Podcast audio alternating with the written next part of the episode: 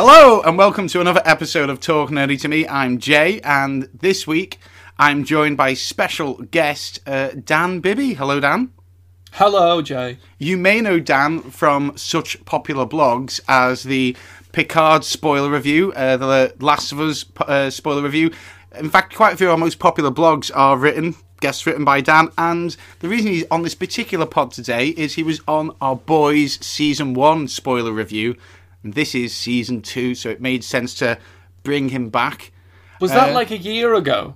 That was That's about crazy. a year ago, and back then we were face to face, and then we went to the pub to have some drinks afterwards, which obviously we Yeah, we cannot did. do.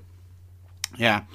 Um, but so yeah, this is being recorded in a future. I've never recorded like this before, by the way. Me and Gaz do it very punk rock. I just put the phone in- during this quarantine set time next to the microphone, and that's why it sounds like he's on like some end of the world radio talking He's back a, to me. a phone-in guest to his own show. yeah, yeah. That's what it sounds like. kind of like you know how in in Frasier all those people ringing in were celebrities. Do you know that Yeah. fact? Yeah. So that's Oh kind no, I didn't know that actually. I thought you meant in the world of the show. No, no. Every every person who rang into the show to, with a problem at the beginning or, or like whatever is a celebrity. If you Google it at the end, the get it was guest oh, Okay. starring. It's like some pretty big celebs were just in for just like a funny line. That's it. So they get the credit as well. It's not just a, like a little like they did Yeah, in Star I think Wars, if where I like, remember, all the celebrities wanted if I remember rightly, on the very final episode of Frasier, at the very end of the credits, it says "Thank you for calling," and then shows photos of every single person who called, and they're looking at all these celebrities, going, "Holy shit!" so yeah, That's awesome. um, but we're not going to be talking about Frasier. We're going to be talking Anymore. anymore. We're talking about sp- uh, season two of The Boys. In spo- full spoiler, you can see it in the title. We're going to talk about it. So whether you like it or not, we're going to talk about spoilers from this point onwards.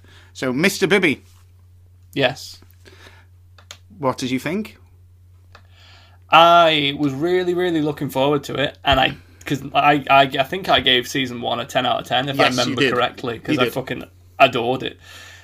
So it's always going to be hard to follow that. I did really enjoy it. I was disappointed by the pace of it at times, but um, not all of it. There was just a couple of episodes that just felt a little bit flat. But That's- overall, I, it was good. I did it. I did like it still. It's really odd how I've heard a lot of people saying that. A lot of people complain about the pacing. I didn't notice this pacing issue. I thought the first one was really fast paced because Yeah, a shit ton of stuff happens and it's like the reaction to it. Now they're kind of like they've got to lay some more groundwork, but the characters and everyone's really interesting. So it wasn't like have you ever watched? yeah. I don't. Have you ever watched Sons of Anarchy? I've not know. Se- season three is infamous for being like nothing happens. They just they're in Ireland for nine out of ten episodes, doing absolutely fuck all, and it's because while they're there, it sets up the stories for the next four seasons. It's totally needed to do, but Yeah. it's a shit season. This didn't do anything like that. I, I loved. Well, I don't mean it. I don't mean it was slow paced in, in terms of it was boring. It's just like it was a lot more suspenseful than the first season. Not that the first season was particularly action packed, because the whole point of the show is that you know you don't see the heroes using their powers all the time, because then it would be like like every other superhero hmm. franchise. And I get that, but there was just there was just points where it felt like it, the tension was building and building, and it, there was points where it took too long to to crescendo to get anywhere but not in necessarily a bad way. I still, it was still very watchable, Yeah, it was and I'll probably watch it again at some. And I really liked it. It was very watchable. I mean, from when you say, I feel like the way that the first season ended, and maybe the reason why so many people expected a faster pace was it ends with Stillwell's been murdered. He meets his son, which he didn't, and his wife's alive, and they've just Yeah. escaped from jail. There's all these things set up, so you kind of maybe you instinctively think that it's gonna pick up from where exactly it left off. This Yeah, we're gonna see one Butch- hell of a cliffhanger. yeah, and instead it picks up kind of like two weeks after, and every, the dust has settled from that, and things have moved on. And I feel like maybe people are like, "Huh," I was kind of hoping to see immediate conflict, Yeah, you miss the drama straight away. That's that's promised at the end of season one, don't you? but I kind of like that because it pulled me in. I, I, if if there's one thing I was really unsure about about season one was I didn't like the idea that she was alive and they had a son. I, I, there was something really and he brought him to see it. I, there was there's a lot I didn't really like about that, but then the way they did it in this, and they showed the dust had settled and the build up, um, the build up again, as it were, to the meeting.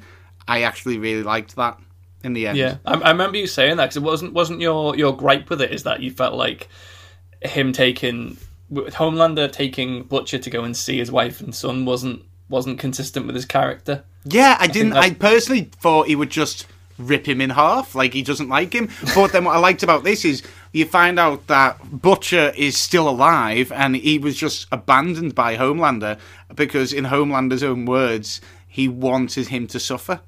And I was like, okay, now the end of season one makes total sense. Whereas I feel like if you just picked up immediately there, there's been so much going on that by the time you get to that, it's kind of too late, too little, too late. I, I, I did, I really liked it. But anyway, let's get into let's get into some real things we liked, specific things. Okay. Like, um, I think it's is it easier to. What would you prefer to do this? Is it episodically or character maybe or? I reckon point? character because I have some strong opinions on the characters. Okay, we'll go with we'll work our way low and get go up. So we'll go. I want to go with Frenchie and Kimiko.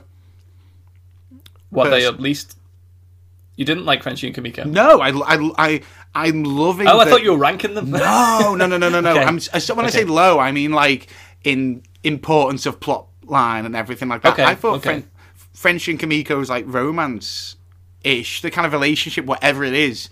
yeah, I love it. I think it's really one of the most natural, yeah, it's cool. very cute. Like there's, it, it's, it's, yeah, it's cute. That's it's so so cute, and I love it. And it's in the something as dark as the boys. It's really a nice little, a little thing. A nice if little yeah, if, if there's such a thing as a romantic relief instead of comic relief, then it's Frenchie and Kimiko. But I know what you mean because I didn't buy into their whole. Well, the whole thing about them in season one is that Kimiko was just with them because she didn't have anywhere else to go, and Frenchie just fancied her. That's the way it came across, and Hmm. he was kind of a, he was kind of uh, of the impression that they were in a relationship. But Kimiko was just like, and I was Yeah. like, oh, that's quite that's quite sad because Frenchie's obviously very lonely and she's not in a position to reciprocate that because of all the kind of shit that she's been, been through. But you see it develop into an actual two way street in season two, and I, I did like it. It was a good arc for them. I mean, I liked the fact that you brought in um, a brother as well. What was her brother called? Yeah. Um, I can't was he remember. He was the Kenji. he was the Kenji. yeah. He was the soup terrorist, wasn't he? That they Yeah, yeah, yeah. the soup terrorist. I liked that Well, because it, it helped to it helped to explain Kimiko's background in more detail without the aid of flashbacks or without forced exposition. It was just like they they just like talk to each other with their own language, so it's at the bottom. Yeah. And no, I I I, I actually really I, I'm feel like Kimiko and Frenchie to me are like Ross and Rachel now. uh, Yeah, and at, the 90s. same, and at the same time, kind of tying them together even more, you get Frenchie, Frenchie's backstory as well. You see him uh, Mm. leave um, his post to go and save his mate who's ODing. Or was that like was that a thruple? Were they were the three of them together? I didn't. Quite yeah, they're definitely a thruple. Yeah, uh, to go and save his, his, his fella, then I guess. Uh, and then he goes back, and was it um, his boss's son had died, had been killed? Yeah, he was I think there's a- standing- a few children been killed by uh, Lamplighter. Yeah, and he was meant to be standing guard, and, and that was that that brought him and Kimiko alongside each other a lot more because you got to see more about the backstory as well as seeing them develop together in the present, and it was really nice. I thought it was And- very well done. I feel like Frenchie was. He's so funny. Like I, I, I- like that bit with Is he the- really French, the actor? in real life. Yeah. Um, that's a because really. it sounds like it sounds like quite a caricature of a French accent. it does, doesn't it? Actually, now you've said that, I'm gonna go. I'm just gonna look it up. Um, I loved it. Like when he that. Uh, Mother's Milk gets attacked by the guy with a giant penis, and then when he realizes it's a giant Oh penis, God, yeah. Frenchie's like, "What? Don't be so close-minded." it's fine. Yeah. like, and you can see it, he was like freaking out, like shit, like it's a giant penis from there. Like that was a fucking power that he's just had a massive weaponized dick. That was so funny. I found that really, it's like a really um, bad version of X Men because like the whole thing about X Men is that like the X gene can make any mutation happen, meaning you can have any power. Like like the the sky's the limit. the limit with the boys is that you can have a big weaponized dick that can, that can that can choke people. Doesn't it like smash through the glass in the door? and Yeah, it smashes through the glass and starts choking him out. Um, he's he's uh, he's Israeli. Right. Okay. So, go figure. The famous, the the, the, the famous French to be honest, Israel. accents in this show are very questionable at best. Like uh, we'll go, to, Yeah. we'll go to the other end. Let's go with Billy Butcher because, as said last time, he's he's stuck to his guns on this accent, which a lot of people. I think he just sounds like swearing Captain Jack Sparrow. Yeah, I, I, I, I think it's fine because it's it's definitely a. I know he's Australian, or is he is he Kiwi? Uh, he's meant to Um, be Kiwi, isn't he? He's meant to be Kiwi. He's meant to be from New Zealand. No, get Karl. uh, Is it Karl Urban? I think is is Australian, but he's meant to be English. Billy Butcher's meant to be English. Yeah, sorry. Yeah, I'm I'm talking. I'm but about with Karl him, Urban. but but with him working with the FBI in America for so long, he would have a twinge to his accent. So I can no, hold on. Karl. Urban. No, isn't Karl Urban English pretending to be Kiwi? No, he's pretending to be English because he's his mum's got a really broad English accent, and his dad when when you see him in in this. Oh yeah, so he is from New Zealand. Is he So New where's Zealandish? Billy Butcher meant to be from? I'm confused now because he's, meant, he's meant he's meant to be from England. is he? All right, Yeah. really, definitely doesn't work all the all the But then, but then they, to explain it, they brought in his dad, and his dad's definitely from New Zealand or Australia, wasn't he's he? English as well. Really He- English? No, he was not. He was. He was not English at all. He was Where is fully he? English, and so A strange father, John Noble, is an Australian actor. There you go. Actor. Yeah, and I could Yeah, but hear the, it. But the, ca- but the I could character's hear- not Australian. He fucking was. Whether he wasn't? meant to or not. Oh, he was so Australian. I could hear it. I did not for a second think he was trying to be British. Do he you want an example of an Australian actor who can do English? Um, what's the name Chris name? Hemsworth. Um, oh, hold on. Uh, Chris Hemsworth. Not well. Chris Hemsworth's good at sounding like posh. Um, uh, what's his name? Hugh Jackman. No, Bill, uh, Bill Nighy. Is it Bill Nighy? He Yeah. is English, isn't he? Yeah. Uh, no, then it's not Bill Nighy. Fuck a duck. Oh no, it's the guy who plays Hector Barbossa. It's the guy who plays Hector Barbossa in um, Okay. Brian George. Brian George. is Yeah, but even that's like a pirate British accent. he sounds like a pirate. But Billy Butcher sounds like a f- pirate, a cunting pirate, Well, he's an English cunting pirate. The character is English. and an English cunting pirate. Yeah. Um, yeah, but what what does he reckon about Butcher throughout this? Because I feel like in the last one, he was like dead cool, and at the end, he's a bit of a dick.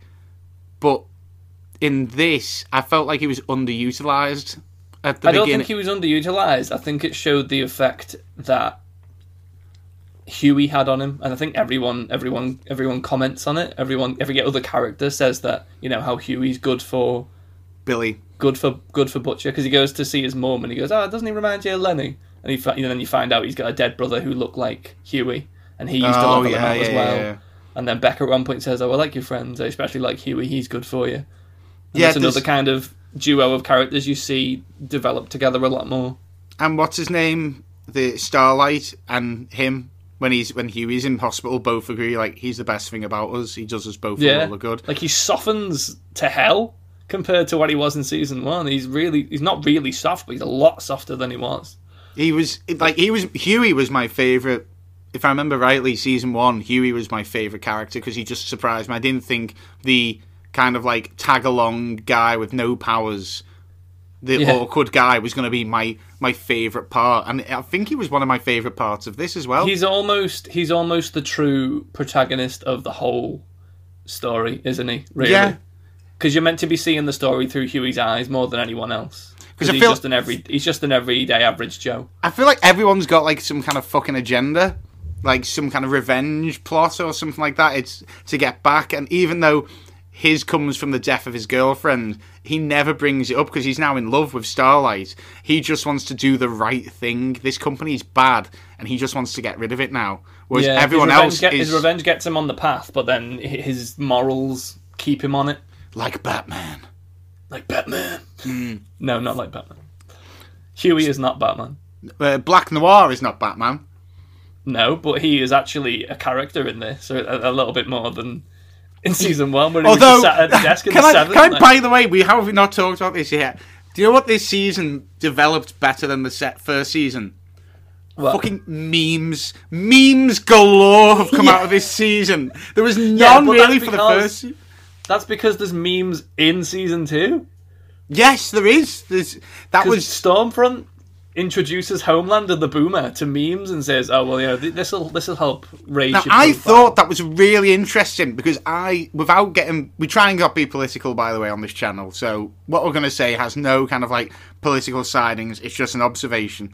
But I always, I thought that they kind of used Homelander in this to be like the traditional politician, American politician, presidential cam- candidate, like your Bill Yeah. Clinton, your George Bush, smile and wave, kiss the baby, say the right thing to the camera, do all that. Stormfront comes in and like just slags the other person off. and just slags the other person off. Uh, is all over Twitter, Facebook, memeing, uh, and even says, "I don't have to. I don't have to make people happy. I just have to make them angry in my face. I have soldiers. I have which Yeah. will be louder than yours." Kind of like certain other politicians around today who've stirred the pot. um, I just thought it was quite interesting showing that that it, that that that's why that works. It's it's quite. Yeah. in- I just thought that was quite a, an interesting parable. So is that the It right was. word? Parallel, I think. you Parallel, trying to say. yeah. Sorry. A parabel belongs in the para clock. It does. So. I'm trying to think what a bell goes in, and I was like, a bell is in a clock? Um, In Westminster, maybe. well, No, but yeah, um, I did really like that whole meme memeception thing, and that, I think that's why it's led to so many more boys memes because they've realised. Wow. I think everyone was just everyone was in awe of it for season one because it's, it's for me anyway, and I think a lot of people would agree it was flawless and it was such a fucking masterpiece. Season one, no one wanted to make fun of it. Season two makes fun of itself, so everyone goes, "Oh, okay, we can do it too." yeah. Like, I saw like a picture. everywhere. th- there was that famous there's a, been a, like a picture it's around the time of year they go send us your pictures of animals being funny for national geographic and we'll pick who's got the best one and there's one of a, a grizzly bear stood behind a tree like this. But you can see the whole bear. The tree is clearly blocking its line of vision. So it must think it can't be seen but you can clearly, clearly see it. And someone will put Black Noir all the way through episode five or something like that because he's just like on the top of the roof, but you can see him clear as day. no, I don't know how because like the, the, that cul-de-sac is full of police at one point, and none he's of them just have, like- have looked up, and he's just like black against a brown roof, just, just Yeah. like watching them, really visible. It's like why Batman would not work in the day. It just doesn't work. But I um, know. and, uh, it, and I like the fact that they gave him a nut allergy. Like I, I know. I feel like that Like he, alone. get, he gets to the point where he's really intimidating and scary and strong, and then he just shoves an almond an almond joy in his mouth. He's like, I love the little things like that. Like all the there was it was it's just like little sk- things that completely take the piss out of itself. I, but it's so cleverly like the the whole as they're making the Seven film, which is a complete take on the whole Batman v Superman Justice League Snyder cut. I mean, Yeah. did they say like, "Oh, we got Whedon in for this"? They even mentioned Whedon by name. Like, Yeah, Whedon's yeah, come in they with do, a solid script. well, they, and is the is it the the V the VCU, isn't it? Which is obviously a, a yeah, the the VCU. and everything's just but everything's just so self-indulgent because it's just them all playing them they're not actors but you know they have to play themselves they can't get actors in to play them for some reason But And the funny thing is that they, but they, but they are actors because they're not real. They're not real in front of anyone, in front of the general public. So Good in point, them, yeah. in themselves, they are actors, and it's weird. How, and then, like when he's saying to his son, "I'm in all these films. I was particularly good in this one," and you're thinking, why would people not put two and two together and just be like, he he he he acts like that in a film, and he's like that outside the film. That can't be him. Then that's not the real him. But it's like, but would that happen well in real playing, life? he's playing himself isn't he so it has to be consistent so I don't think people would and especially when they're all like, like they love the heroes they're like their idols so they're not, they're gonna they're not gonna look that far into it I don't think Has anyone insisted on playing themselves in a film? Has that ever been a thing? probably David Hasselhoff in SpongeBob the movie No, but I mean like playing themselves in a film about themselves. If you catch my drift. So like you're not playing yourself as like a walk-in part. It's going to be the film, Dan Bibby, the film. Who do you want to play it? And you go, I want to play me. And like that's well, that's great, but you're not an actor. Oh right, okay. You know what I mean? It's it's Yeah. it's not a thing, but for some reason when they talk about it in the TV show, because we don't have superheroes, I suppose, like Yeah. in, in that sense, we just accept that that's what would happen. Well, at that point, it would become more like a kind of scripted documentary, wouldn't it, or a, a Yeah. scripted a scripted biopic, something like that. It's such a clever It would little. be the equivalent of like if he was still alive, Freddie Mercury playing himself in Bohemian Rhapsody. I would love that.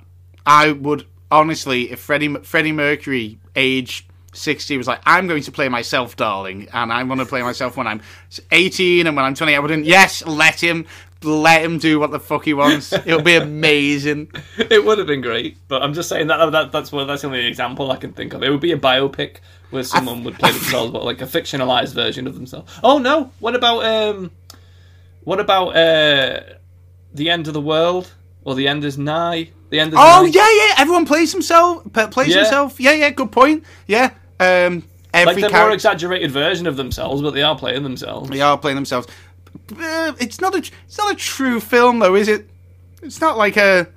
It's it's a fictional. Fi- it's fictional. Well, so is Dawn of the Seven. It's you know it's dramatized and, and Drama. shit, Yeah, it's like, dramatized, but it's dramatized, but based on a story that happened allegedly. The end of the world never happened, and all those celebrities didn't have to camp together. It's not really. I don't know if that's a, a true. Well, you're splitting Compar- hairs now. You've you've you've asked for examples. I've given you several examples, and none of them are fucking good enough for you. So I don't know what you want from me. Um, I'm trying to think. oh, God, we've got so off topic, like so badly. I really apologise to everyone listening. Um, I'm trying to think where to. Let, right, let's not beat about the bush too much. Let's talk about the main man, the people like the guy who steals the show every time, Homelander. Homelander. He is the most developed character in this. I said it, he was my favorite character in season one because he's just so weird and intriguing. Because I couldn't tell what his relationship was with Stillwell. The fact that he never took his costume off. The fact that he only went by Homelander. He never got called anything else like Starlight would get called Annie when she wasn't, you know, working. Uh, and season two just carries on that. You know, you think you understand it by the end of season one, but then season two rolls around and he's doing all of these it, I mean, he's acting the way he's always acted, but coming up against new obstacles that you've never seen him react to. So it hmm. brings out new parts of his character, and it makes you. And it- go, "Fuck, he's such a like layered, layered character." And is it Anthony Starr who plays him? Does such a good job. And He dis- disappears into the role.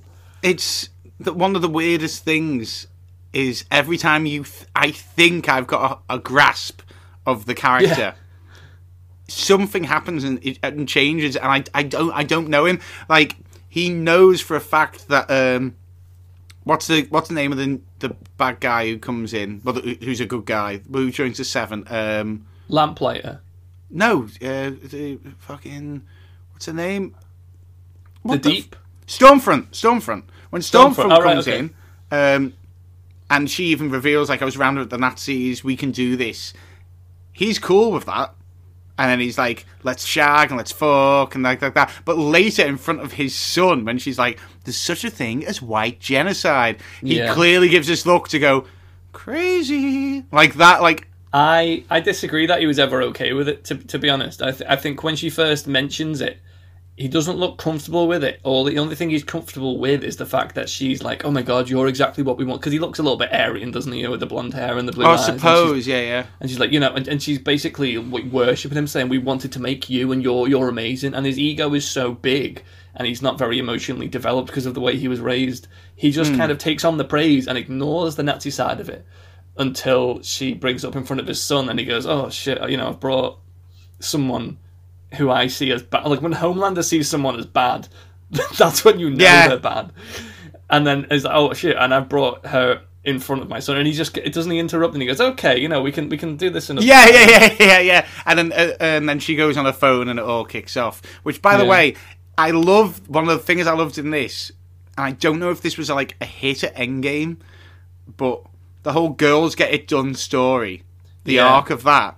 Of being like, "You're girls, you get it done." You and you can see they're clearly being forced like together. It's like a for, and this is what people say is a problem nowadays: a forced, like politically correct message Yeah. eh, with no real story. But by the end of it, the girls do get it done, and in fact, they're the ones who are the most powerful. Yeah. And it's it's And been you see there them all. fight. You've never seen Maeve do anything, like in terms of in terms I- of the only thing you see her do is in the very first episodes of the first season, she does uh, what the thing does in Fantastic Four, and she stops a bus with her body. She just Yeah. stops and takes the whole bus, and that's all you see Maeve That's like do. an establishing shot of what she can do. But after Yeah. that, she's just walking around in a costume, just doing all of these kind of scripted missions that Vought give to her, and you don't see Yeah. her do anything. And yet in the finale, you see her, uh, Starlight, Kimiko. and and Kimiko going against Stormfront and like giving her the business. You see Starlight use her powers like more times in that sequence than you do for the rest of the other two. I still don't combined. really understand Starlight's powers. She gets a, she can obviously control electricity. Yeah, but that was only use- introduced this season as well. I didn't know where she got her power from. I thought it just came from within her. I didn't think she had to drain electricity and then redirect it that way. That Yeah, was a yeah. new piece of information. But yeah, But- it just seems to be like a blinding Light, blast. But she can take a. Can't, she's also bulletproof, I think. Yeah, and she she's took got super as well. strength. Yeah. Yeah. Which, which they all seem to have. I think they all have super strength and then their secondary powers. I don't know about the deep. I kind of reckon the deep might not have super strength. I feel like the deep Why? literally can just. I well that. He, why else would you keep? Why else would he be such so such a problem? I think he literally can just swim and talk to fish. I, I don't think he, he can do. when has he done anything that shows he has super strength? He did a team up with Starlight in season one, which I think he beat some some guys up. Yeah, but yeah, he punches some people. Don't need super strength to do that. Well, you do because if they pull a gun on you and shoot you, then you're going to be in trouble, and then they're going to put him out in the field if he's going to die because he's a valuable asset to the company, isn't he? Yeah, but I feel like they knew everything going in. That was the whole point. Like the film in it, they knew everything going in. What was going to happen? Yeah, but like things can still go wrong. The thing that I'm, I'm uh, maybe not, maybe not all of them. I think the Deep did, but maybe like Mesmer from season one, who can just like read minds from touching them. Maybe he's not bulletproof because he doesn't No. look very bulletproof, does he? But I mean, the Deep's another guy who doesn't take his. Um, that was actually quite interesting. The way you said Homelander never takes his uniform off. I don't think any of the problematic or the bad guys ever do. A Train doesn't ever take it off. Black A-Train Noir doesn't. doesn't. The Deep definitely doesn't seem to. It's like shows him in a bar in the middle of nowhere and he's in his uniform. But I, I put I put it down to him just being depressed and not being able to let go of it. But No, it's because he doesn't like his. Uh... Gills, Well, he's still on. du- He's still on duty, isn't he? He's he's been sent there by Vought to be like the the the hero of Sandusky, Ohio. So he's still working. That's why he's got his costume on, but he can't take it off because he's embarrassed about his his gills. So He I looked gaunt as fuck, didn't he? I thought he's lost some weight, but I didn't know if it was meant to be for the character or in real life. I thought he looked a little gaunt. No, I didn't gaunt. notice that. I know he he kept his hair short from when he'd shaved his head, but um, apart from that, he looked the same to me. My, right. What? Who did you think was exploding all the heads? By the way, who was? Who were you guessing? I Did thought ya? it was Stormfront again, but I thought, I thought that's who we were led to believe. So I had a little bit of question, a bit of doubt about it. But I thought that's probably who it was. I thought it was the guy who's the leader of the Church of the Collective. I thought it was him. Yeah. What What do I know him from? Because he's quite a big actor, isn't he? That seems like a question you should ask yourself, and that I would not know the answer to that. what? What do Did you, you know him recognise from? No, hold on. What's let's find him. So his I name. feel like he's one of those act- he's one of those actors who was known for one big particular role, Um, but I can't remember who it was. I'm trying to find him now. Does he count as a? He's here. He is a recurring character. Uh, Simon Pegg wasn't in this season, was he? Never appeared. No, he wasn't. No. No, I thought that was. I was looking forward to a bit of the Peg. Um, where is he? You what was he knew called? what you were doing. I knew what I was doing. Uh, uh, Eagle the Archer disappears as well. I really wanted more from him. I, I thought he was like, uh, here we are. Goran Vishnik is Croatian American actor. Has appeared in ER. Could be ER, but I feel like he's been in something else that I'd know. I'm trying to get this to load. Let's see. I thought he was good anyway. I thought he played the part really well. Well, he just he, he the leader of a cult, basically. Yeah, he played. He was very good as a leader of a cult. Um, he's been um, in. I do not know. I've never heard of any of these films. Elektra, um, the girl with the dragon tattoo. Maybe it's that. It must be that that. recently. He's Yeah. he's Dragan Armansky. Yes, he is, but I recognised him in that as well. This is going to end up into a fucking hen and Um, goose chase. I nearly said then. That's what a hidden goose chase! hen and hen and goose chase. I no. I mixed, I mixed Oh. up cat and mouse chase and a wild goose chase. And a wild know where goose hen chase. came from. Oh, I, I want to go on a hidden goose chase. That sounds fantastic. Where is the goose? Oh, I'll never tell you, but you must chase it. Um, he's not been in. Funnily enough, he's been in. So he's, he works with the Deep in this. In 2001, he was in a film called The Deep End, and in 2010, he was in a TV show called The Deep. So he's been. He likes the Deep. Oh, he's been in Doctor. He was Nikola Tesla in Doctor Who. Was he? Yeah. I've seen that episode, but I don't remember it being him. Well, because he looked like Nikola Tesla. he was heavily uh, heavily made up. Yeah. In classic Tesla gear. um, But no, he was very he was very charismatic in this, and I don't think he he definitely didn't buy into the ethos that he was preaching like most cults don't. Because he asks at the end, "I want to be exec- exempt from a, a tax." I mean, you had a few. exemption status. Yeah, you had a few new players come in. You had G- Giancarlo Espo. I can never pronounce his name. Giancarlo Esposito, um, who has been in everything recently. Fring? You mean who? Gustavo Fring from uh, Breaking Yes. Bad. Yes, he he's. What I love about him is if you go on his Wikipedia, he looks like the happiest, nicest guy. Like, but all you have to do is slick slick his hair back and put some glasses on him, and he looks mean as fuck.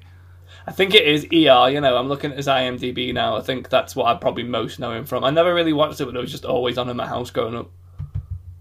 Um, but yeah, he he didn't do too. much. I wanted more from him. I wanted more from. Yeah, because I thought he was probably quite expensive for the for the producers to pay because he's Yeah, a big and- named actor. Also, it's quite a risk to put him as kind of a villain of sorts in a superhero kind of thing when in literally in a couple of weeks when Mandalorian comes out. I know it's not superhero, but it's just kind of like you know next door. It's geeky, isn't it? Um, Yeah. He's he's he's going to be a main role in that next series. No, but he's everywhere at the moment. There's something else that he's into. It's mad. He's getting so much work, but he's I good. know. Uh, uh, though it is like he does play the same character, but it, it works. I don't know why. he plays Space Fring. He plays Superhero Fring. All the Frings. um, But he's good. He is good in everything that he's in. Uh, what about A Train? A Tra- A Train.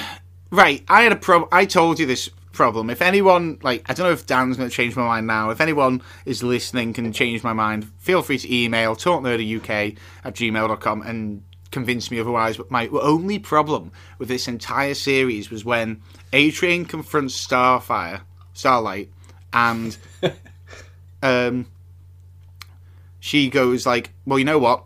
If you go and tell them that I'm a mole and I'm going to give Compound V away, I'll release all this information about you." And he goes, "Damn it, okay, you've got me there."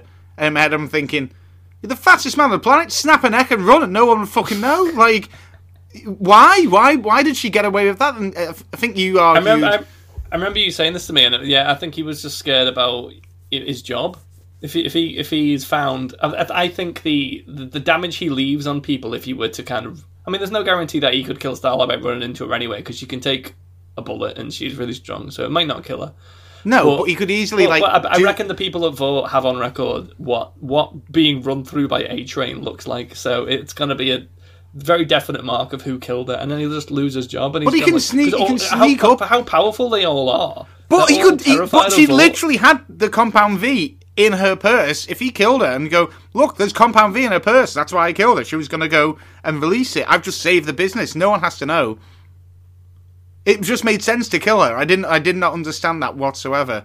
Like, le- like as I leaned away from that and went, maybe he can't beat Also, her. Also, she beat him last season. I know he Why- was very. he was having a heart attack.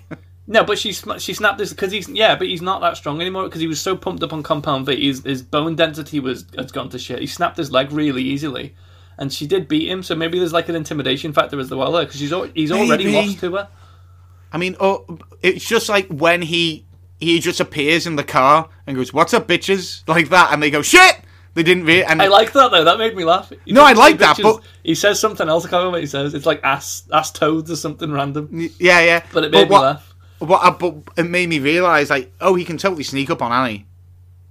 He totally can. Like, he- she did not see him come there at all. So I, it's it's weird. Maybe you're right. Maybe there is an intimidation factor, but it that was only maybe close to a plot hole that there was. Like, I was totally fine with like Homelander, like zapping Stormfront's tits. I was totally fine with Homelander pushing a kid off a roof. That was fine.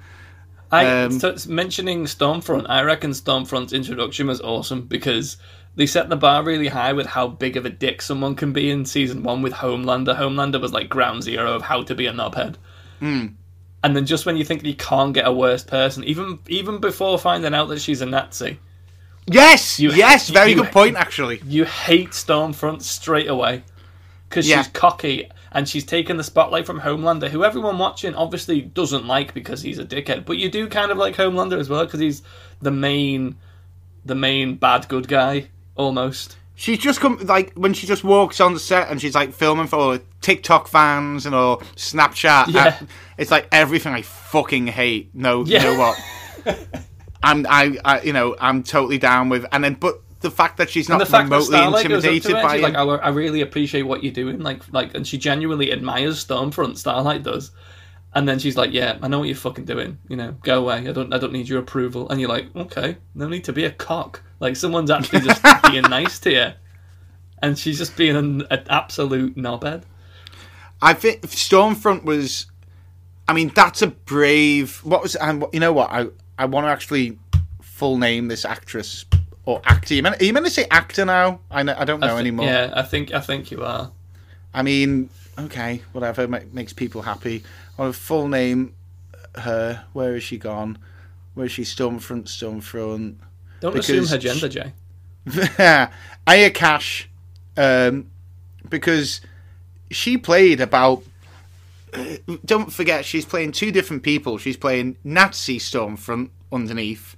She's playing Stormfront in front of the cam- camera, and she's also got to outshine Homelander, and have no backstory. Like she just comes in, like you said, just comes. She's got had no, nothing in season one to back her up, and she nails it. She Absolutely nails it. also she also has to act like a hundred year old woman in like a you know she has to she has to act like a hundred year old woman pretending to be a thirty year old. She has to convince everyone that she's not. Yeah, she pretending to be a 30 year old, also with her finger on the pulse yeah. of what's going on. Which I think she does, and but that just speaks to you know as as horrible as she is, she's also very clever and very sharp and can catch on to things very quickly. Because to be that all over every aspect of social media to gain more control over people is just a sign of how sharp that, that she is. No, yeah. I, th- I, was thought that really. was a good point to and I make. thought she was But just a cool like nearly hundred years old. I, I love the fact like she flies with uh, like with a lightning and goes off. It was like Yeah. kind of like Thor. Um, her She's like powers were propelled by good. the lightning, isn't she? She what? She's like propelled by the lightning. It's not Yeah, just like normal yeah. flight. Like like still she's Storm, isn't she? I think we said last last episode, last review that we did that every every power there's no new powers Yeah, it is. apart It's from more big like apart from Big Dick Man, but he could be Mis- he could be Mister Fantastic at, at a stretch. I say. um, so No. yeah, Stormfront is just evil evil Storm. yeah, because like, did you? I, I also liked how they used the guy who played Iceman to be Lamplighter. Like, Yeah, I recognised him, but did not know where from. And I think he posted on the Talk Nerdy page the meme Yeah. about uh, global warming, was it? So this, Yeah. this is this is Iceman. Uh, uh, this is him now. it was Lamplighter. I did like the fact that they brought Lamplighter back yeah, I did. I think it because because I like the fact that the seven seems to be you know you've got seven positions open, but they all have to have specific roles. Because Hmm. Lamplighter got fired, or I think they say that he died in season one, even though that he didn't. So Yeah, they yeah, bring yeah. in they bring in they bring in Starlight, who is obviously a, a light based hero. Yeah. Uh, and then there's a point where um, Goran, what's his name, the cult leader, when he's trying to get A Train back in the Seven, and Shockwave dies, and he says to, what's his name? I can't remember his name. The the, the, the new CEO of Vought. When Oh, he calls isn't him it? fr- We'll, we'll, we'll call him Edgar, Vought, Edgar. Vought Fring. Fring. Edgar. He's called Edgar, Mr. Edgar. Okay. Um, and he says to him, "Oh, uh, you'll need A Train back because you, know, you need you need a speedster now that Shockwave's gone."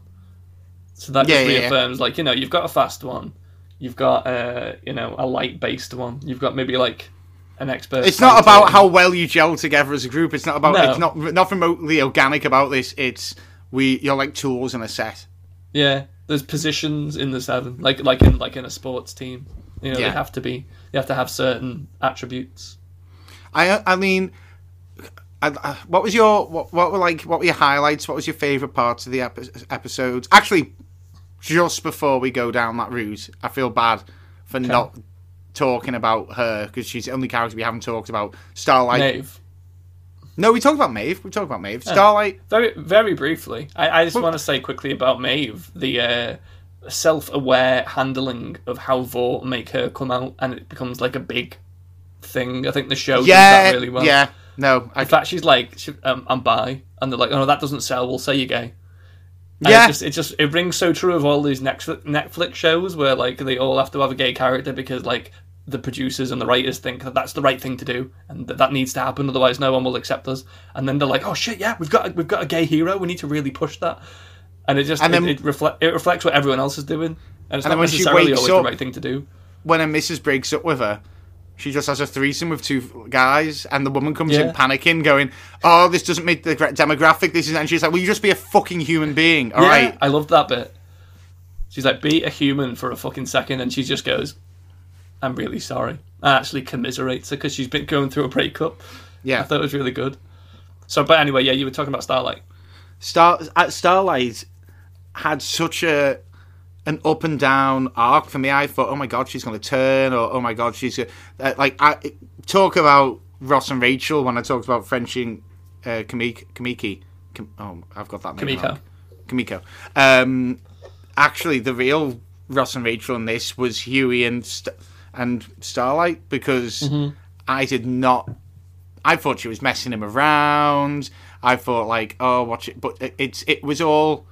It would all happen. It just would. It, it's not like she's actively messing around because she's a bad person. She has Yeah. really strong feelings for him, and they're just in a position where it's just hard to be together. And if they can be together, they're they're doing it. Like how teenagers hang out. It was like Yeah, such like and I love my favorite scene out of everything. Like I can have a favorite scene like ha ha scene, but my favorite scene was them singing uh, Billy Joel in the car with Mother's Milk driving, where she just breaks into song and he looks shocked at her like you know this like word for word, and then it just shows him like him like bashing on the ceiling like uh, we uh, what, I don't know the words you know da da da da da da da We- we didn't start shangalang the fire, shangal. yeah. I did. I don't shangalang me. I like. I liked that scene, but my favorite because it was a little bit cheesy for my taste when they were doing that. And I was like, oh, it's cute that you know she obviously likes Billy Joel now because she misses Huey and has been listening to Billy Joel to kind Yeah of yeah yeah yeah. make it make her feel like that he's that he, she's around him. But I liked it when MM fucking turned it off and went, okay, I'm not your fucking chaperone. Yeah. like we're, we're going on a mission, and they're like, hmm? and it brings it straight back down to earth again. But no, I, I, I do I agree with you that like I, I don't think she was playing playing him, playing Huey. I think they both really liked each other. The, they the only difference is that Huey, despite everything else, is such an optimist. He's like everything's gonna be fine. We can we can be together. Nothing's gonna go wrong. Everything's okay. And Starlight's like, no, Huey, it's not. Everything's gonna go really wrong. We're gonna get fisted by Homelander. It's like Yeah. that could actually happen. completely like opposite ends of how they view the world. But I think yeah, they make such a good couple. I really like them. Oh yeah, and that's what I liked about. Well, that was like a nice. I mean, it. We've got a happy ending now for season two. Everything's lined up for nice. So I'm really dreading season three because it's probably gonna rip everything apart. Yeah. Well, I I was expecting them to do that in season two because the way season three ends with uh, Huey going away Season- from The way, yeah, the, way- the way season two ends with, with Huey Right. going to head exploder woman, I can't remember her name, saying, Yeah, yeah, yeah, give yeah. Me, give me a job, I've got experience, you know, su- um, surveillance soups now. I know, I know how they how they work and how they think. I thought they would have started season two with that rather than them all still hanging out in the basement. I thought if they're to do a time jump, don't do it by a couple of weeks, do it by a little bit longer. But I think the way that they did, the way that they did do it, was a lot better than you know me because I'm obviously not a fucking TV writer. But that's what I, that's what I was expecting. Um, did you know? Because whilst I, I did like small, like a small amount of research, I brought up here. Did you know there was an extra bonus episode? Um, What that hasn't find- been aired. not in the air. It's not exactly. Hold on, let me try and find it. So apparently, here we are. So at the end of what would be episode four, there's. It says here, Butcher, a short film, was released the day before episode four's release, where Butcher is on the run after being framed for Stillwell's murder. Butcher seeks help from his old friend Jock. Um, Oh, I've just what? Oh, I've just. I'm not going to say what happens. I've just read what happens. Brilliant. I've. I, don't- yeah. Um, Yeah, don't tell me that. I didn't know that existed. yeah, I'm going to look for that. It's called Butcher, a short film, and it's set before. So it's like a season two prequel. it's season two prequel, and it was released. I never saw a thing about that. I didn't all. either. They've How played that close to their chest, haven't they? Yeah. Um. Speaking Yeah. about uh, but- Butcher Endeavors, I did like the face off between him and what was his name? The doctor, the old doctor who kind of quote unquote raised Homelander. Oh yeah, like he, was more like more or less like we've tried to be nice. I've come here to basically be the homelander of this situation. I'm going to rip Yeah. your daughters ap- apart, and I don't give a Yeah. shit. Like he says, "I'm going to kill your wife," and then his wife comes in and goes, "Ah, brilliant cup of tea," and like looks at him as he's sipping. He just he goes like season one Butcher, but worse, like a condensed version of him. Yeah, in just straight scene. into he like really evil, but like, what's the what's the phrase? Like chaotic good. Is that is that what the kids call it these days? I don't. I don't think the kids the kids don't have a word for it. They do a dance instead on TikTok. That's how, that's how they express it. Um, I there was a lot of uh, if there's one thing that I didn't understand this right. It got bad reviews for coming out weekly. If there was one thing I thought was heavily improved by this show, it was it coming out weekly. It left me like on a on a knife's edge. The rather than it, you know, it just it, the end like of an TV episode. of old. What like the days of old? Of, of- Yeah. yeah. Like rather than leave, like there's something a little bit. Okay, when an episode leaves you on the edge of your seat, but you know the next one's up, it's like, well, I guess I gotta watch that. But that can cause the If that's behaviors. not an option, yeah, yeah, then that can cause the more- behaviors of a TV writer to go. We just have to have a real cliffhanger edge, and it will get binged. On this, they're like, we need one that's so good it means that they come back next week and watch it. And I think they, they nailed that, but it got bad reviews. Like, fuck you. Oh, you don't like that? the show did comes out weekly. One land all at once. I don't See- remember. Yeah, it did. No, it really did. It did. Season one. Oh, I don't remember it coming out all at once, but it did. Um, but this, yeah, uh, uh, weekly, and people like, yeah, no, it it sucks now because it comes out weekly. I'm sorry. What about every show ever made, like pre two thousand and five? If anything, that speaks to the quality of it. That you're annoyed that it's weekly because you want to watch the next Hmm. episode. That, that that's a very strange thing to say. Honestly, If anything, if anything, I think that you got the best of both worlds because you could binge the first three episodes, and then you had to wait a week for the rest. So it wasn't like you you watched the opening episode, then had to wait, then had to wait. You got to watch mm-hmm. the first three episodes all at once. And I wonder whether that affected the writing, as you said. Maybe, maybe the first three they didn't try as hard. These we'll just put a little little sprinkle of, of little suspense something- in at the end to just so they'll play the first three and then maybe they up the game for the. But I don't think so. It did annoy me that it was only eight episodes long though. I feel like a lot of episodes ended with Homelander with his pants down. only two that I can remember. I feel that's two more than what most episodes of any other show.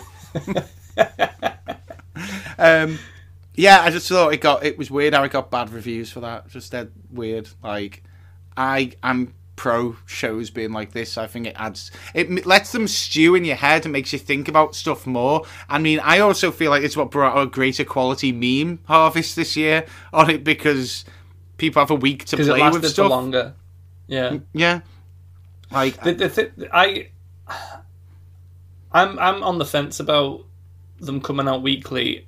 Not just the boys, but just TV shows in general, especially now, because like they'll advertise it now as, for example, Stranger Things. When Stranger Things comes out, they go season four coming on the you know whatever whatever of October it usually is, but it says season four is coming. It doesn't say it's starting, and it all appears at once, and then people will blast through it all in one go. And the the upside of that is that the writers can drop a red herring in.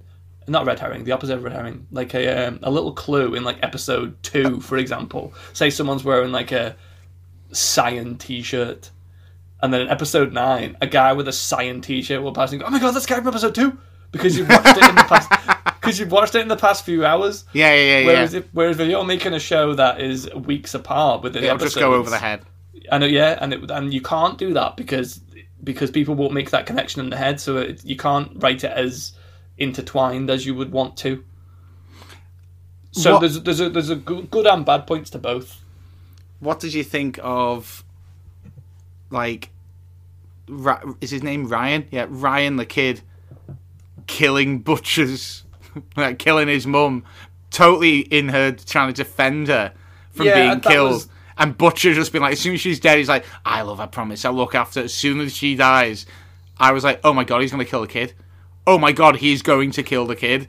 And then Homelander arrived, and I thought, this could work. This might, like, if, think if Homelander hadn't arrived, I think he was just going to be like, fuck it, I'm killing this kid. I can't remember the wording, but did he say something like, "Oh yeah, I'll take care of the kid"? Yeah. Because if they didn't, then he should have done.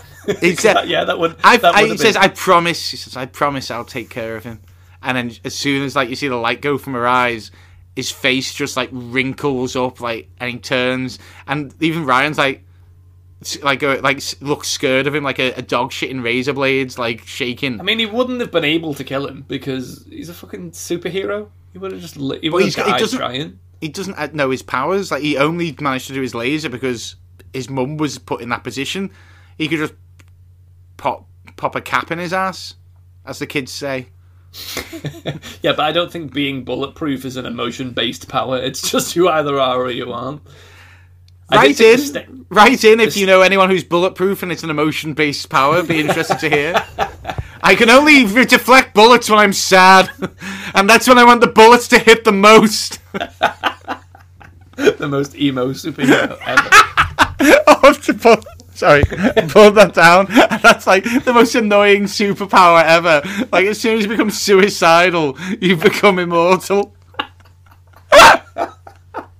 Season three of The Boys. Oh, someone make that character. That's fucking great. Oh, I did, I did think the state of the state of Stormfront after that scene, where she, I thought she was dead. When you see her on the floor, she's got no limbs and her scars, her, uh, skin's all burnt off. Hmm. And then Homelander goes up to her and like is che- and she's speaking German, isn't she? She's Yeah. just like because ranting on in brain's probably being rewritten. Like I'd, l- I'd love to know what she's saying. I'd love to know what she's saying. Um, but I think he, when he calls a press conference at the end and says that Stormfront's been disciplined and will be detained because of what she's done, and I was like, "What? What? Fuck? She's not dead. Like, is she gonna be in season three? well, Kimiko Can- can't can- die. can, can she heal? Yeah, like- Kimiko's an immortal because uh, they're taking, they're stealing that idea from. Obviously, like you got your Logans, your Deadpool's. There's people with healing power that you just can't kill them. Yeah. So she's it's her like when Kimiko's neck got snapped by her. And she snaps it back herself, doesn't she? Yeah, I was like, that? hold on, I'm getting a flashback. I'm sure Kamiko can be is immortal, and that doesn't I affect didn't her. remember that, so I thought she was dead. No, I as soon as it happened, I that's oh, the only reason I did remember. It was like it took a snap, her snapping her neck to remind me that you can't snap a neck. She will just get back. No, Um, I, I had no idea, and I thought she was going to die, like protecting Frenchie, and I was like, oh, that'd be such a obviously not a good arc, but it would be it would be It would be- and emotional, powerful. that's an arc. it's not a good arc, but it's it's an arc. No, you know what I mean. Like it, it wouldn't have been it wouldn't have been a happy arc. It wouldn't have been nice, but it would have been powerful. That like to the point where you know the whole French her and Frenchie relationship where it was one sided, but then it would have been to the point where she's literally died to protect him. That would have been very uh, strong. I'm wondering what's going to happen, like, because at the end it showed like they've got enough on Homelander to be confident enough to, you know, you're going to not come again after us ever again. Both Maeve and and um, Starlight. Star Star Starlight and Huey essentially, and, And Butcher. the fact they're both still in the seven as well, so it's not like he Yeah. okay. But what it didn't show was because obviously he's out of action. Black Noir, will he be happy with that? Um, A Train's back because he got the Church of the Collective, got him back in. Is he going to be cool with all of this? Does he know what's But going not on? the deep. Not the the deep. No, the deep. It just gets worse and worse. He gets shrugged off, doesn't he? As as soon as it's like, oh yeah, oh it's Shockwave's dead, so he's in, and he goes, but we can't get you both back in. I reckon season three they'll get another um, aquatic based hero in the seven. And Deep's gonna be Deep's gonna be like, what the fuck? Yeah. well, let's let's count who have they got. So they've got wait, wait, wait. The Deep, by the way, I was fully convinced had been seduced by the whole kind of ethos of the cult. And then in the last episode, where you find out that um, is the leader of the cult tells him, "Oh, we couldn't get you back in. We could only get A Train back in," and he just breaks and he's just like, "What the fuck?" And like he was clearly pretending the whole time. Yeah, yeah, like, yeah, yeah. well, was up. I gave you control of my bank account. I married some weirdo who gives terrible blowjobs. yeah. he laughs so much. and he just goes straight back to who he was, like he was clearly just pretending to be this. like it nice was, it was the fact that he said it. The, there was this little sign of it when he went, "What do you think of?" You know, the eagle, the ar- E- eagle, the archer, and he was like, "Really good guy, good friend, yeah. Like, really helped me and supported me when I came here. Couldn't think of a nicer guy. He's gone because he has a toxic personality. Yeah, so it's so toxic. Yeah, Yeah, I, I yeah, I actually, when I it, think I about it, it. he was, uh, yeah, less said about him the better. like that. yeah. And you see A- A-Train as well? A Train's reaction, considering he has glasses on, so you can't normally see his eyes, he was constantly doing like I call it Stewie face, where, St- where Stewie looks at Brian slowly in Family Guy, like just turns and looks at him so like the whole time. And whenever the deep's talking, you can see A Train going, "What the fuck are you saying?" And at the end, when he finds out he can go, he's like, "See you, bitches." Yeah, he's he's worked the system so much better and so much faster Ah, than the than the Deep did, and just by being himself. And the Deep tried to play the game as closely as he as he thought he was meant to, and it didn't work for him. Like you Uh, almost feel bad for him. Right, I'm going to put you on the spot because we've nearly hit an hour now. So I'm going to put you on the spot. Okay. Favorite, I want favorite moment and favorite episode from you. Don't have to go like episode five if you don't remember. Just kind of give me the the gist of what happened. So favorite moment and favorite episode. I thought it was one hell of a finale. Um, but I really liked the episode where they go into the into the institute where they've got all of the experiments. Will you find Lamplighter again? That's my favorite episode. Yeah, That was my favorite it? episode. Good, t- good pick. Yes, I fucking because obviously how. Do you know the name of that character by the way with the really long dick? No, He's actually in the comic. He's called Love Sausage. that's amazing. Um, and it, that also left a stu- like a something that didn't get like brought up again. But there's a character that can blow people up by looking at them, and she's at the. Well, no, Is it her? I don't see. I don't think it can be because this woman's been in there all this time. This other person's working. She's worked in government all these years, and they I, they weren't the same woman. They just weren't. She didn't Yeah. speak either, and it just at the end of the episode, it shows her just driving away. But it made a real point to show that she got out. So I think Hmm. she'll come back. Yeah, How I don't know, but yeah, you saw so many weird ass powers that people had, and like Lamplighter was so funny in that, and I mean, I feel like that's the best episode. But my favorite moment for like la- at least it's also the episode you see, you see Butcher nice being nice to Huey when he's in hospital, and you see Annie kill that guy, Yeah. and, and not really care about it. That that's the biggest jump in in in moral change for her. yeah. her moral shift in that episode because she's like, I would have cared at one point, but you know, he was just in my way, and it makes you go. And, and Butcher looks looks at her in the rearview mirror and goes, like a respectful look, and she's like, "Do not fucking look at me like that. We're not the same." And he's like, "Yeah, okay, of course we're not." Yeah, but It was a good it- episode. It's, I but it's, it's dark how he's like, you know, I like killing people. Just saying, Yeah, Kill, killing people is cool. Um, listen up, kids. I think I feel like there's. the- I, it's hard to narrow down the three best moments in this. Out. I'm just gonna say them. I thought. laughing saying it. I thought the deep thinking that if he put a whale in front of a pipe, it would stop them. So as soon as they speed up and you see him like go, you see his eyes say, "I haven't thought this through." It looks so impressive as well when he comes out the sea, standing on this fucking Yeah, massive like- whale, like and, Aquaman. and then Huey doesn't want to get out the whale. Huey, he was like, "No, I'll just stay. I'll just stay here." He's just and so like in shock. He's like, "This is my life." that and that there was that. The, then there was Homelander at the very end wanking off a building, going, "I can do what I want." um, which some people have like done some excellent Photoshop work to show, like Batman and Spider Man looking off the end of you know off a building, and then he's just that. behind them wanking. and there's that one, that moment, that moment. Oh, what was the other one? I f- I hate, I hate when I do this. I got so engrossed in the deep moment. There was a deep moment, the wanking moment, and The whale moment, by the way, actually turned into quite a sweet moment between because Huey's like, "No, I'm not going." Mother's Milk and, like, and yeah, fuck it, I'll leave him. And Mother's Milk's like, no, I'll just stay until until you want to go. Mother's back in. Milk. Mother's Milk as a character was very much pulled back in this one. He, oh, we he's just in the same position. His, he can't see his family, and I feel they. Re- I think they realize what else can we do with this character? Nothing. He just misses his family. He wants to get this sorted so he can see his family. He will go. He'll follow anyone who's going at least in kind of the right direction. He's got no moral com- compass. I, I than- disagree. I disagree. I, I think he pulls them all together a lot more. I think he thinks, as you say, he can't see his family, so he tries to make the people that he is with um, more in tune. So he becomes like the kind of counselor between them all. Like he's he's calming Butcher down. He tries to uh, pull Huey up, and Huey's like the leader at the start of season one and two when it could be Mother's Milk, but he's like, no, Huey can lead us. Huey can be in charge, and then he's kind of like okay with Frenchie now, even though he was like completely against him in, in season one. I, I I liked it. They could have done more with him, but I think the way that the way that they used him was good.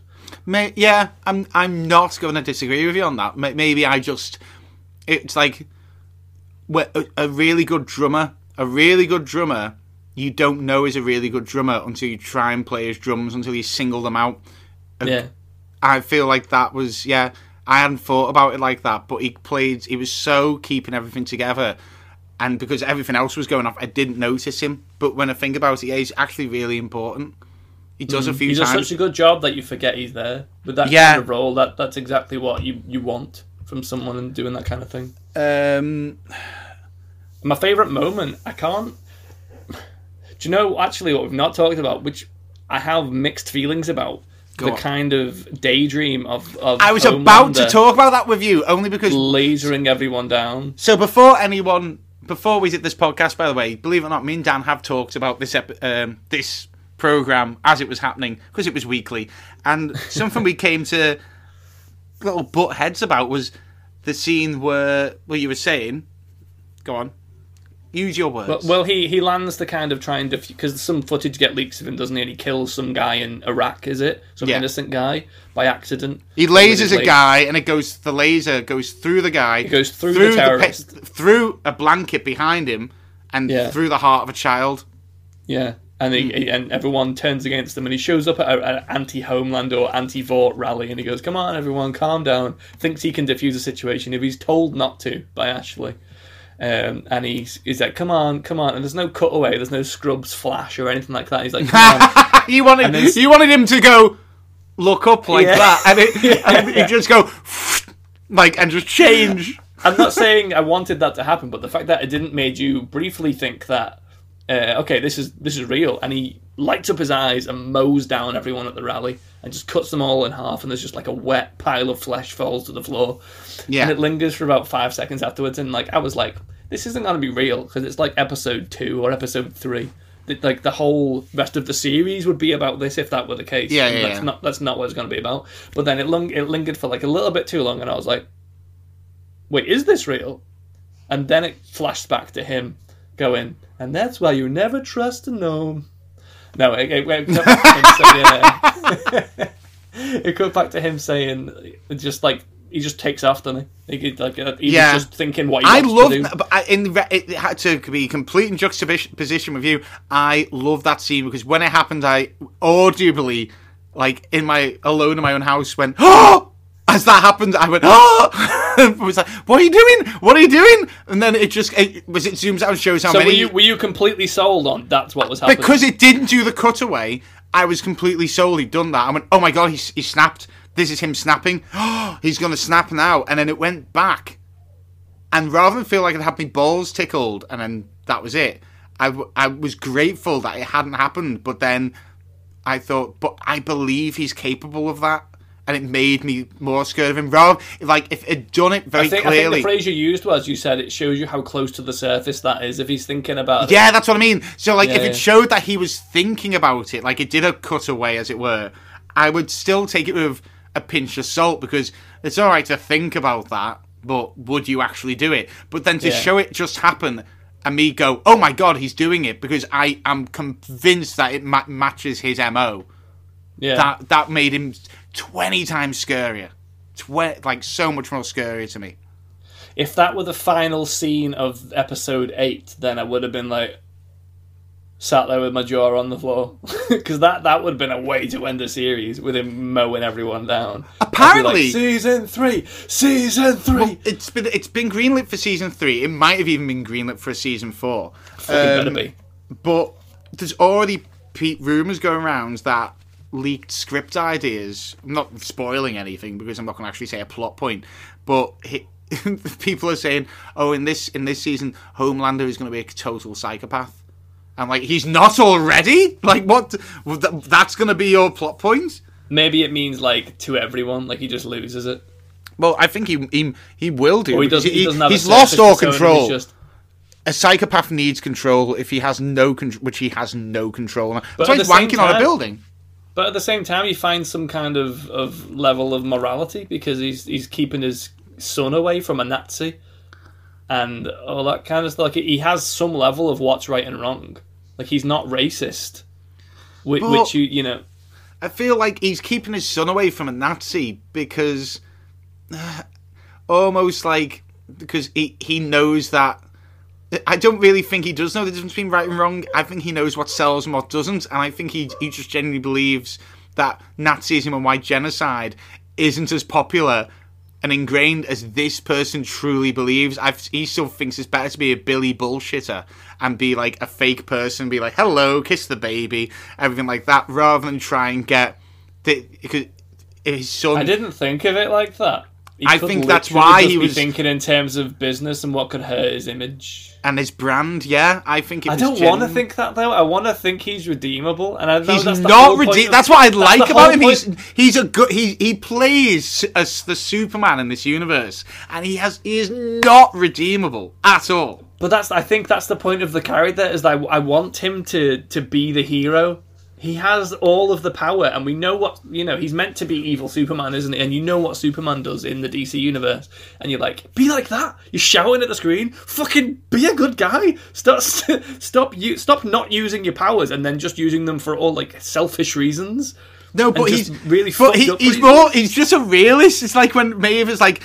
Pick up the plane in season one. Pick up the plane. He's like, I can't pick up the plane. Do you know what that would take to pick up the plane? It would fall apart. And he like, and then and my mind immediately flashes back to every Superman where I've watched him pick up the plane. I think I just think it's more. It's uh, he's so much more grounded, and that's what's scary about him. Like he's more believable as a character, and I because know. he's got no redeeming qualities. But I just want him to have some. I want him to have a heroic moment, which he might never have. Maybe that's the whole point of him, or maybe they're leading towards, you know, in season six, if it gets that far, or in the season finale, he'll save the day, but for fucking selfish reasons, or maybe he'll do it because he realizes maybe I am on our bed. Um, What would you give it out of ten then? I knew you'd ask this, and going into this, Because I ask everyone this when well, they, obviously, well, that's why I knew. um, I had a number in my head, but since we've talked about it and kind of pulled out a few more of the better qualities of it, I'd say an eight. Ooh, so it's still it's lost twenty percent of your Hmm. approval. I had it at seven, but over the course of this podcast, I've put it up to eight. I'm I'm I'm staying steady, me. I'm I'm going for a nine. There's things about this uh, that are that I, it shouldn't be able to get away with, like the heavy filters on the camera to show like light and dark are something like. It's like Snyder's child is working the camera sometimes and making editorial choices, but it works. I love how everywhere you It's look, because it, it's because it knows it's a superhero show. yeah, Everyone in it knows. Even even the superheroes know it's a production. They're not Every, being everywhere you superheroes, look, being- everywhere you look, rather than they try and get Pepsi or Coca Cola in, you have Maeve Cola or something like that. And like it, it, as I like that bit where they drove past the, after they were singing the, Billy Joel song. They drove past the this barn when they're into uh, when they're driving to find whoever witnessed her be a Nazi when she was uh, uh, called Liberty, and there was a barn and it had like the uh, the like it had been vandalized with Homelander on, but instead of having the American flag, he had the um, the other one. What's the more controversial flag over there?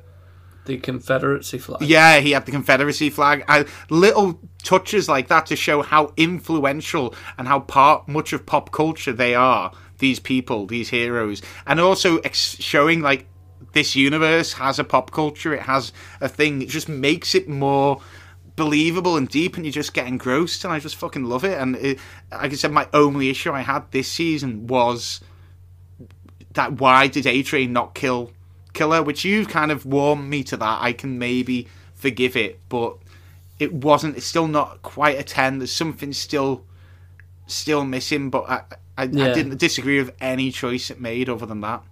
I think my biggest problem is is that I didn't know what to expect going into season one, so I fucking loved it and I thought it was so good. That's always going to be hard to live up to. I can't quite give it a nine for whatever reason because there were points. Season one, every episode I watched, I was like enthralled, and maybe it is because I knew the next episode was coming up. But I, on a couple of occasions during a few episodes in this season, was checking my phone to see how long the episode had been on for, and it felt really long and I never did that in the first season, so I can't give it a nine because of that.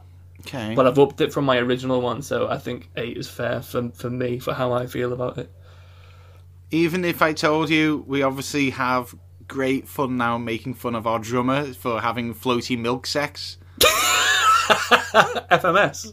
FMS. Um, for anyone listening, our drummer just kind of looks like Homelander. Like in, in the, he's a handsome-looking Homelander, but um, he does not like the comparison because he doesn't want to be associated remotely with the mother tit milk drinking. But unlucky for him, there is now an app called Reface where they've got loads of Homelander gifts, and you can put your own face on them, which means we can put Pete's face on them. So Homelander confirmed. Um, yeah, so I think that about wraps it up. So, what did you think? Uh, don't forget to let us know. Email us, talknerdyuk at gmail.com, or talk about it in the comments down below. Uh, if you want to check out anything that we do, go to talknerdy.uk. Dan, have you got anything remotely to plug of your own? I do. So I'm starting an acrobatics group, and we've started a GoFundMe to try and buy some new equipment. Now the link is psych. I'm gonna plug. Uh, I was I was worried with how far that was going. I went, oh, classic Dan. And then when you started going further, I was like, oh, shit. no, uh, I have our own podcast. Me and me and Homelander have our own podcast. it was uh, Pete Jones. Uh, on it's on the Talk Nerdy site now as well because Jay's boss and has helped us to promote it lots. It's called Tell Me Again, and we focus on adaptations of various stuff. We've got all of season one up now as of the last few weeks. Uh, so there's Civil War, American Idiot, uh, Harry Potter. Harry Potter, Watchmen, uh, Phantom Menace. I still haven't listened to Phantom Menace because I just Have haven't. not?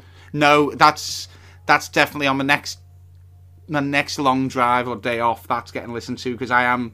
I love talking to you about Star Wars, and that is a. We've talked about that film, and I'm interested about the book. It is. It is quite an, a good idea. When I I told, I think someone, it was Chris actually from Chris's Comics, went, "What's this new podcast called? TMI. What does TMI mean? Too much information."